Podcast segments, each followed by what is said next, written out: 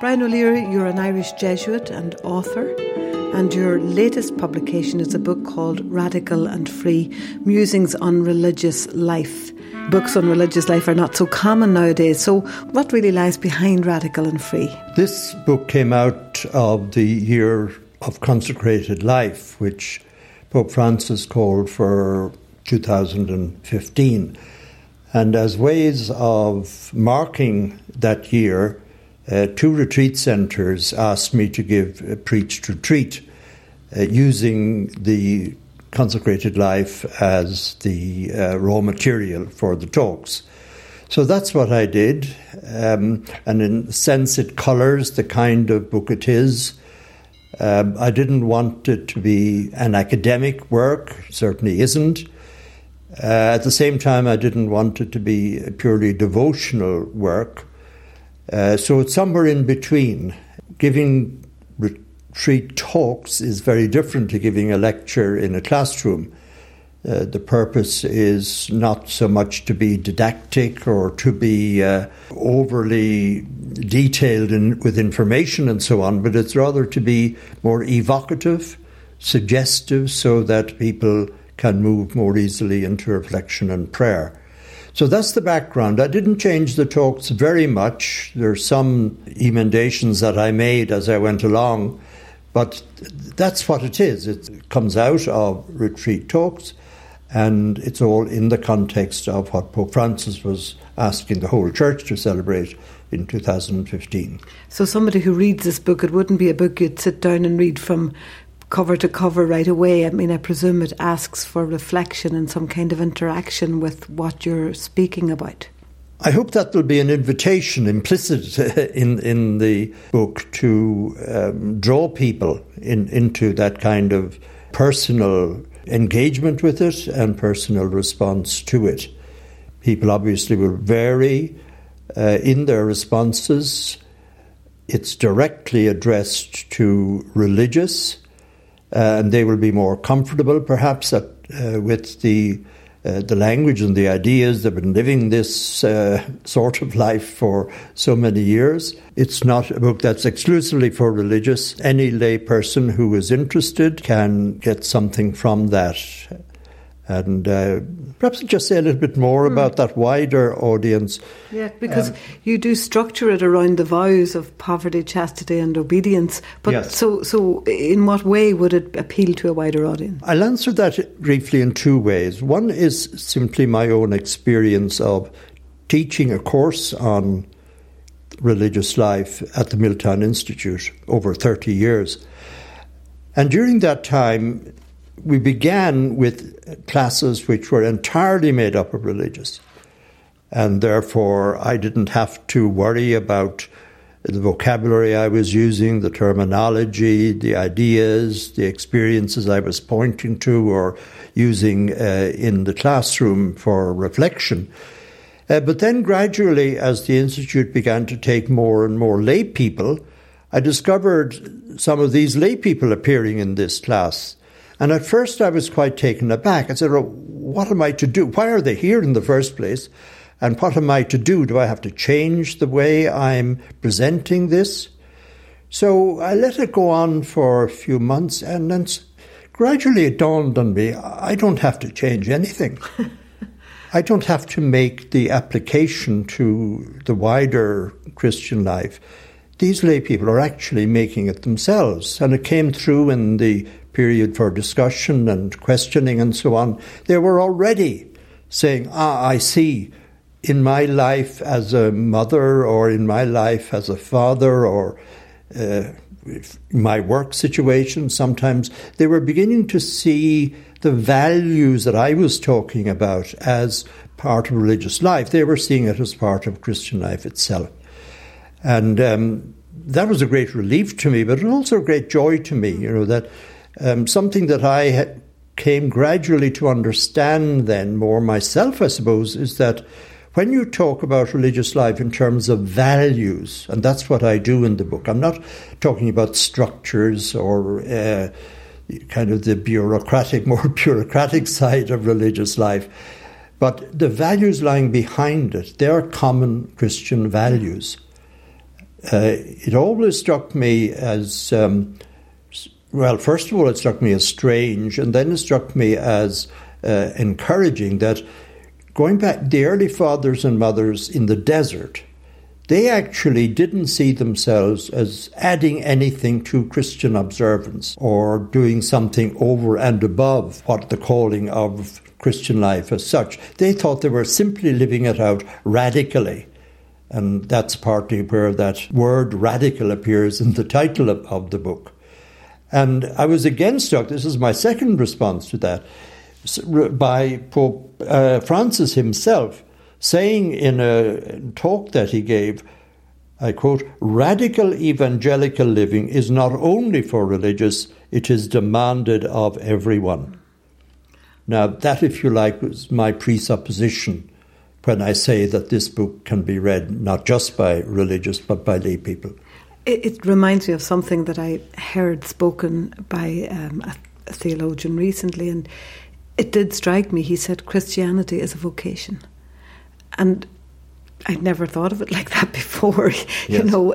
And to you being a Christian, what's your vocation? I'm being a Christian, and in some way you're saying that. Yes, well, the fact that Christianity and Catholicism can no longer be taken for granted as a social or cultural datum you that you take for granted, but that each individual has got to choose to believe, to choose to accept uh, God's revelation. That makes us more willing and able to see it as vocation. And then that helps us to understand what baptism is doing for us and what we're incorporated into at baptism. If we take that then, that this is a book that can speak to both lay and religious alike, you do look at the vows as the structure. So, how does that work then? Well, by taking values as the key component of all the chapters, I'm able to talk about the values of the Christian life as they are lived out by religious, leaving it then to lay readers to say, well, that's how religious live and, and, and that's a good prophetic gesture for me, a prophetic lifestyle that I can learn from. And it helps me then to live these same values out, but in a different context the context of family life, the context of single life, context of, of the lay life in general. So, if we took an example, say, of, of the vow of poverty, I mean, for most lay people, they are struggling hard to keep the wolf from the door or to make ends meet. Not all now, but a lot of people. And then we have a religious person, and it would might seem that a vow of poverty might be a very different thing for them. Can you talk to that? In the second uh, chapter dealing with poverty, I take as a starting point that poverty is not one thing, it's a whole complex of values which exist within the wider value, if you like, that we call poverty. And many of these subdivisions, uh, if you like, uh, or expressions of poverty uh, in practical areas are quite open to, um, to anybody, to any Christian. Uh, the call, for instance, to hospitality, which has always been seen as part, especially of the monastic spirit and tradition. Hospitality is something that everybody is called to practice in, in their lives. The option for the poor, in some sense, uh, is now being presented by the church as a call to all Christians to find a way to live this out in their lives.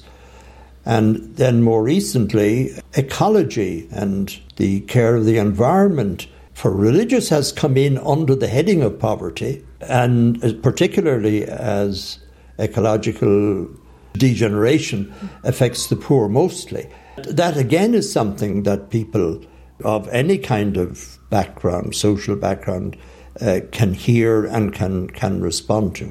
And many feel the need to respond to it. There's a whole movement of living more simply that uh, has swept across the Christian churches um, uh, and that applies to everyone. Again, we have to live more simply. That's very interesting. So um, uh, um, let's take then the same process and look at obedience. Obedience is, I think, of the three vows as such, uh, it's the most problematic today. uh, because of the background of the distortion of the notion of obedience uh, in the recent past, uh, or well, it's no longer recent, the, uh, the fascist era in Europe, for example, that um, blind obedience was the, the final uh, criterion uh, for doing anything. If I'm told to do it, I do it. I have no say, or I don't want to have any say in questioning the morality of the order or anything like that. So that's part of the background that we come from. And of course, uh, it was there in religious life as well. I was talking recently to somebody who said they had a, a book, and the person, Rodriguez, I think, was the person who'd written on obedience, and basically this was a religious sister and they called him planting cabbages upside down because he said if you were told to plant cabbages upside down you planted them upside down. It didn't have a good press from any angle really because it seemed so ridiculous at one level. And then i think in the 21st century it's really so far removed from the zeitgeist or the, the spirit of the times. Yes there's so much stress on individual freedom nowadays that um, it's linked with the uh, sense of community. If the sense of community breaks down anywhere, whether it's within religious life or in the wider society, then obedience just doesn't make sense. It, um, because there's no motiva- motivation for being obedient comes from accepting that there is a community which, in some sense, is greater than the individual. And I'm part of that. I have a responsibility for that uh, that responsibility is fulfilled in many ways, but obedience in some form uh, is part of it.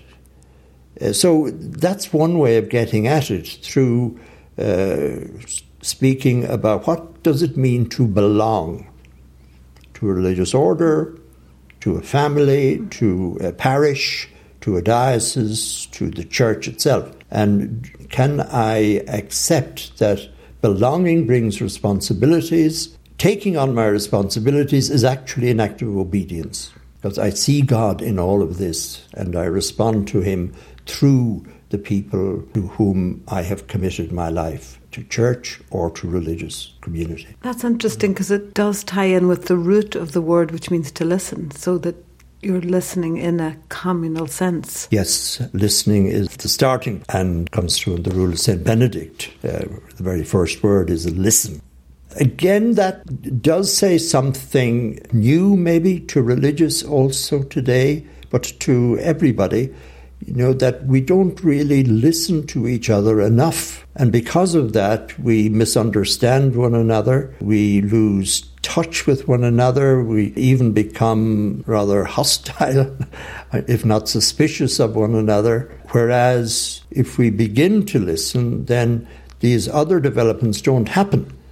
Uh, listening brings understanding, mutual understanding, brings in turn community, brings in turn common purpose, etc., etc., and life can go on in a much more healthy way. Now, if we thought obedience was hard, the third one is really going to be something to tackle in 21st century globalized world, and that's chastity. I deliberately, though, spoke in the book about obedience as the most problematic today. I think chastity is not so much problematic as as difficult. um, and yes, it does go against um, the zeitgeist, the spirit of, of today. And yet, it's not so much. It's, it, I think it's it's human nature itself that makes chastity difficult rather than changing circumstances. I mean, I don't know of any culture that I've come across in the world, or even reading the history uh, of, of, chastity, uh, where chastity wasn't difficult. And I think it's the, the human urge to enter into intimate relationships, to form uh, families, to bring new life into the world, that all of that, in some sense, has to be faced by somebody who says, no, that's not the way for me. I'm going another way. It's always difficult, but I sort of smile sometimes uh, where you come across occasionally in, in feminist writings support for chastity. Now, maybe not the same motivation, but say for women particularly, that chastity frees you from any dependence on a man. Uh, and it brings that sort of freedom that these women are looking for. Motivation, yes, of course, is key. And uh, we don't choose chastity for reasons such as the, the feminist um, choice that I was just mentioned, or indeed the choice of anybody who quite selfishly re- re- refrains from marriage. And there's a lot of that probably around as well. But for somebody to choose to live in celibate chastity over a lifetime is something that, yes, is pure gift. I mean, un- unless a person is convinced that they have that gift, then to try to live a celibate chastity it can be self-destructive. So that's where you know psychological testing before entering religious life comes in, and is is so necessary. Probably that's the area where the testing is focused on most, anyway.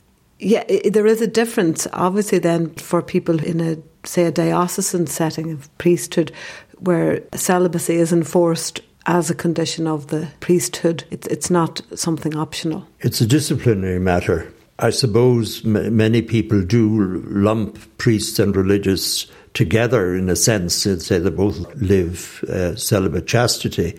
But the experience of it, in some, at least the motivation of it, can be uh, a bit different in, in the two cases. That celibate, celibacy is enforced on diocesan priests. It's not quite what the theory is. It's what the, like, what the practice is and what people see. And many priests, maybe even most diocesan priests themselves, seem to see it that way. But the theory is that the church will only ordain those who already have a call to celibate chastity. So they're trying to say, well, yes, if you have called celibate chastity as religious have, then we'll ordain you. Uh, that's a bit different than saying you're coming to be made a priest. Now, one of the conditions is that you remain celibate uh, without asking the, the, primary question is, well, does this person already feel a call to celibate chastity? It's a subtle thing, and it's easy to see how it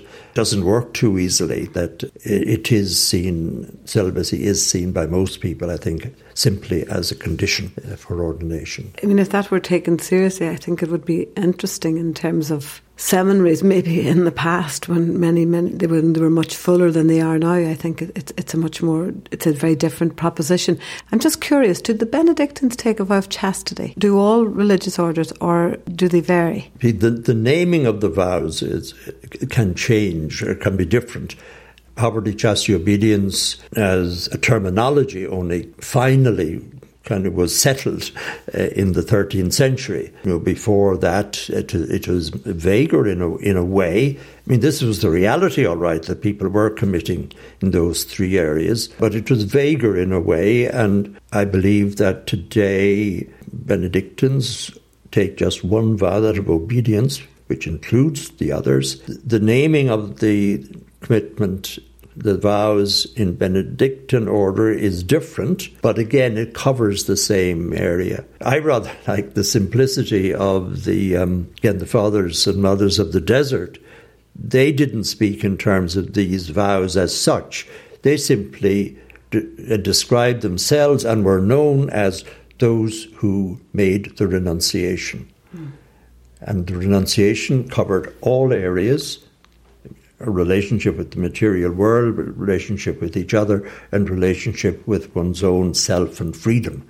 So the three elements, uh, the three values, as I speak about it, uh, that were there from the beginning, but they were expressed in different ways, and we've inherited that uh, terminology. It's, it's certainly been settled now for quite a long time, and it's it's very helpful. But um, it does need to be explained, of course. I mean, people don't understand. I mean, it's one of the difficulties I think people have uh, in understanding the vows, if they're simply reading about them, is that uh, if they look up the dictionary, they will get different definitions to the one that say I am talking about or using in this book. Because the, the dictionary definition, the, and, and you might say the colloquial uh, definition of these words is different to, to what we as religious mean by it. Which is one good reason why you should have a book about it, because uh, perhaps what you really seem to do in the book is to unpack the deeper meanings of these vows, the deeper relevance for them, and to contextualize them and to make them relevant for a 21st century lay or religious because it's always changing. I mean, it's not that truth is not one, but its truth in 2016 is a different truth of those vows in the 13th century or the 6th century. Yes, they always have to be, well, they'll always be lived a bit differently because cultural changes and historical changes. That means that they have to be interpreted somewhat differently uh, from generation to generation and culture to culture.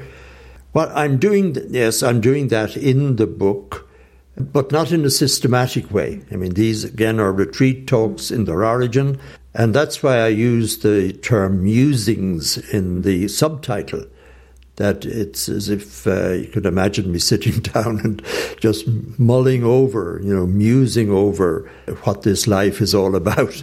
So the thing comes out uh, in the different ways that I have come to understand and to express it, uh, you know, over the years. Uh, in both in the teaching of that course at Milltown and also in these re- recent retreats. And I know the feedback was really good from the, the, those recent retreats in Manresa, and a lot of people spoke about them from various places and the impact that the talks had, and that came to resulting in this book. And I like the two words you used. I mean, you're not mincing your words, whatever about your musings. The first two words are radical and free. How do you understand that in terms of what you've written? By radical, uh, I would say simply that it means taking the Gospels seriously, living out the full consequences of uh, what Jesus is talking about, what Jesus is living himself, and therefore giving us an example. That without trying to kind of let oneself off or go off on uh, kind of more selfish paths, that just simply taking what Jesus is saying and accepting that fully as the spirit of one, the whole lifestyle or life form that, that you choose. Free isn't something totally different. Freedom, I think, is the side effect of taking Jesus radically and taking the gospel for what it is and not watering it down. The vows themselves, if they don't bring freedom they have failed in some way. Now, that freedom is experienced in different ways. A person can grow in freedom interiorly. But in the apostolic uh, religious orders, uh, like my own, uh, freedom then leads to commitment to the mission and the ability to put one's own kind of thoughts on a career aside, you know, and, and to follow the mission. And this is where obedience again comes in. Where am I sent? What am I sent to do? Uh, is that, uh, if you like, what is motivating me? I mean, going back to Pope Francis, maybe uh, as a because he, he, himself is in a religious order. He's a he Jesuit. is, and it makes a huge difference. I mean, when he writes that that introductory letter that he wrote to the Your Consecrated Life is quite a long letter but you can see in, in every line that this is a religious writing. Benedict XVI didn't understand religious all that well. John Paul II understood it even less. Uh, but when Francis talks, especially if you're religious yourself, it's so obvious. And if you're a Jesuit, so obvious, you know, that, that this is a religious speaking, you know.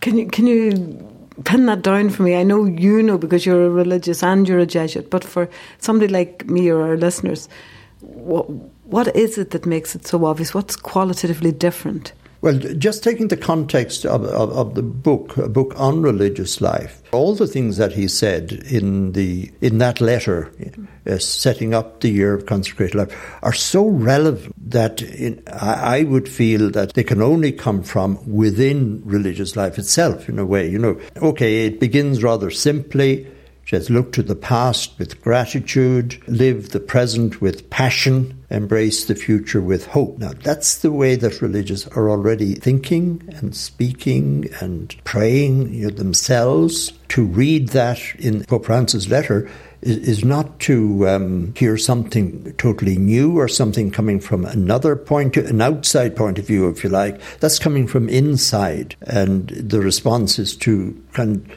say, yes, I share that. You know, I don't have to just begin doing that. I mean, I'm encouraged to do it at greater depths now, but that's already within me. You know? And then and it's he, very relevant to ordinary people as well. Of course, yeah, yeah. I mean, lay people also need lay people to make similar prophetic calls, if you like, and you can sense that. And then the expectations that he set out for religious again, we're so close to that of, I think, all apostolic religious today. For instance, we must show the joy of the gospel. Well, that's something that you'd expect from Francis anyway, no matter what he's, who he's talking to. But then he goes on, I am counting on you to wake up the world, since the distinctive sign of consecrated life is prophecy. That shows somehow great confidence. It's what we would like to do, but as we're in a period of diminishment, it's more difficult for us to summon up the energy and the enthusiasm or even the confidence to do that. And yet, one of our own is saying to us, Wake up the world. And then that's linked, of course, with uh, his, uh, again, frequent call go to the margins, get out there into the world, and particularly to the peripheries where those who are outcast, those who are marginalized, those who are poor, etc., are living. Uh, so, again, yeah, that's what we want to do, and he's encouraging us to do it. And it is interesting uh, coming on the foot of two popes who were quite critical of prophets within coming from their own ranks and theologians. I'm thinking of Dupuis, who was brought in, and questions raised by Ratzinger uh, about his work, and then the effect that that had on him, even though at the end of the day nothing was found. But even today, people who are being silenced, priests who have spoken out in favour of certain things, John Paul II saying that really the topic of women's ordination is not shouldn't be discussed even. It is a very different way of proceeding to, to actually call on people to be prophets from within the religious orders. Yes, Francis isn't afraid of people making mistakes or taking risks. In fact, he encourages people not to be afraid of, of risk taking. And that's for the church as a whole, you know, it's not just religious life. And that's, in some sense, it comes as a relief, first of all, that you don't have to be overcautious, but that you can kind of follow your instinct more, follow your the uh, enthusiasms even, you know, that uh, come to you from time to time, and then that linked in, I think, also with freedom. There's a greater sense of freedom which Francis gives you to be yourself for a group to be trust in the, the charism of the group, the spirit of the group, and not to be too worried about outside authorities. Not saying don't respect church authority or anything like that, but you don't have to be uh, overcautious in what you're doing, particularly if it's uh, in areas where you're helping others and you're desiring to help others and Uh, if that's risky, well and good, you know, take the risk and go ahead.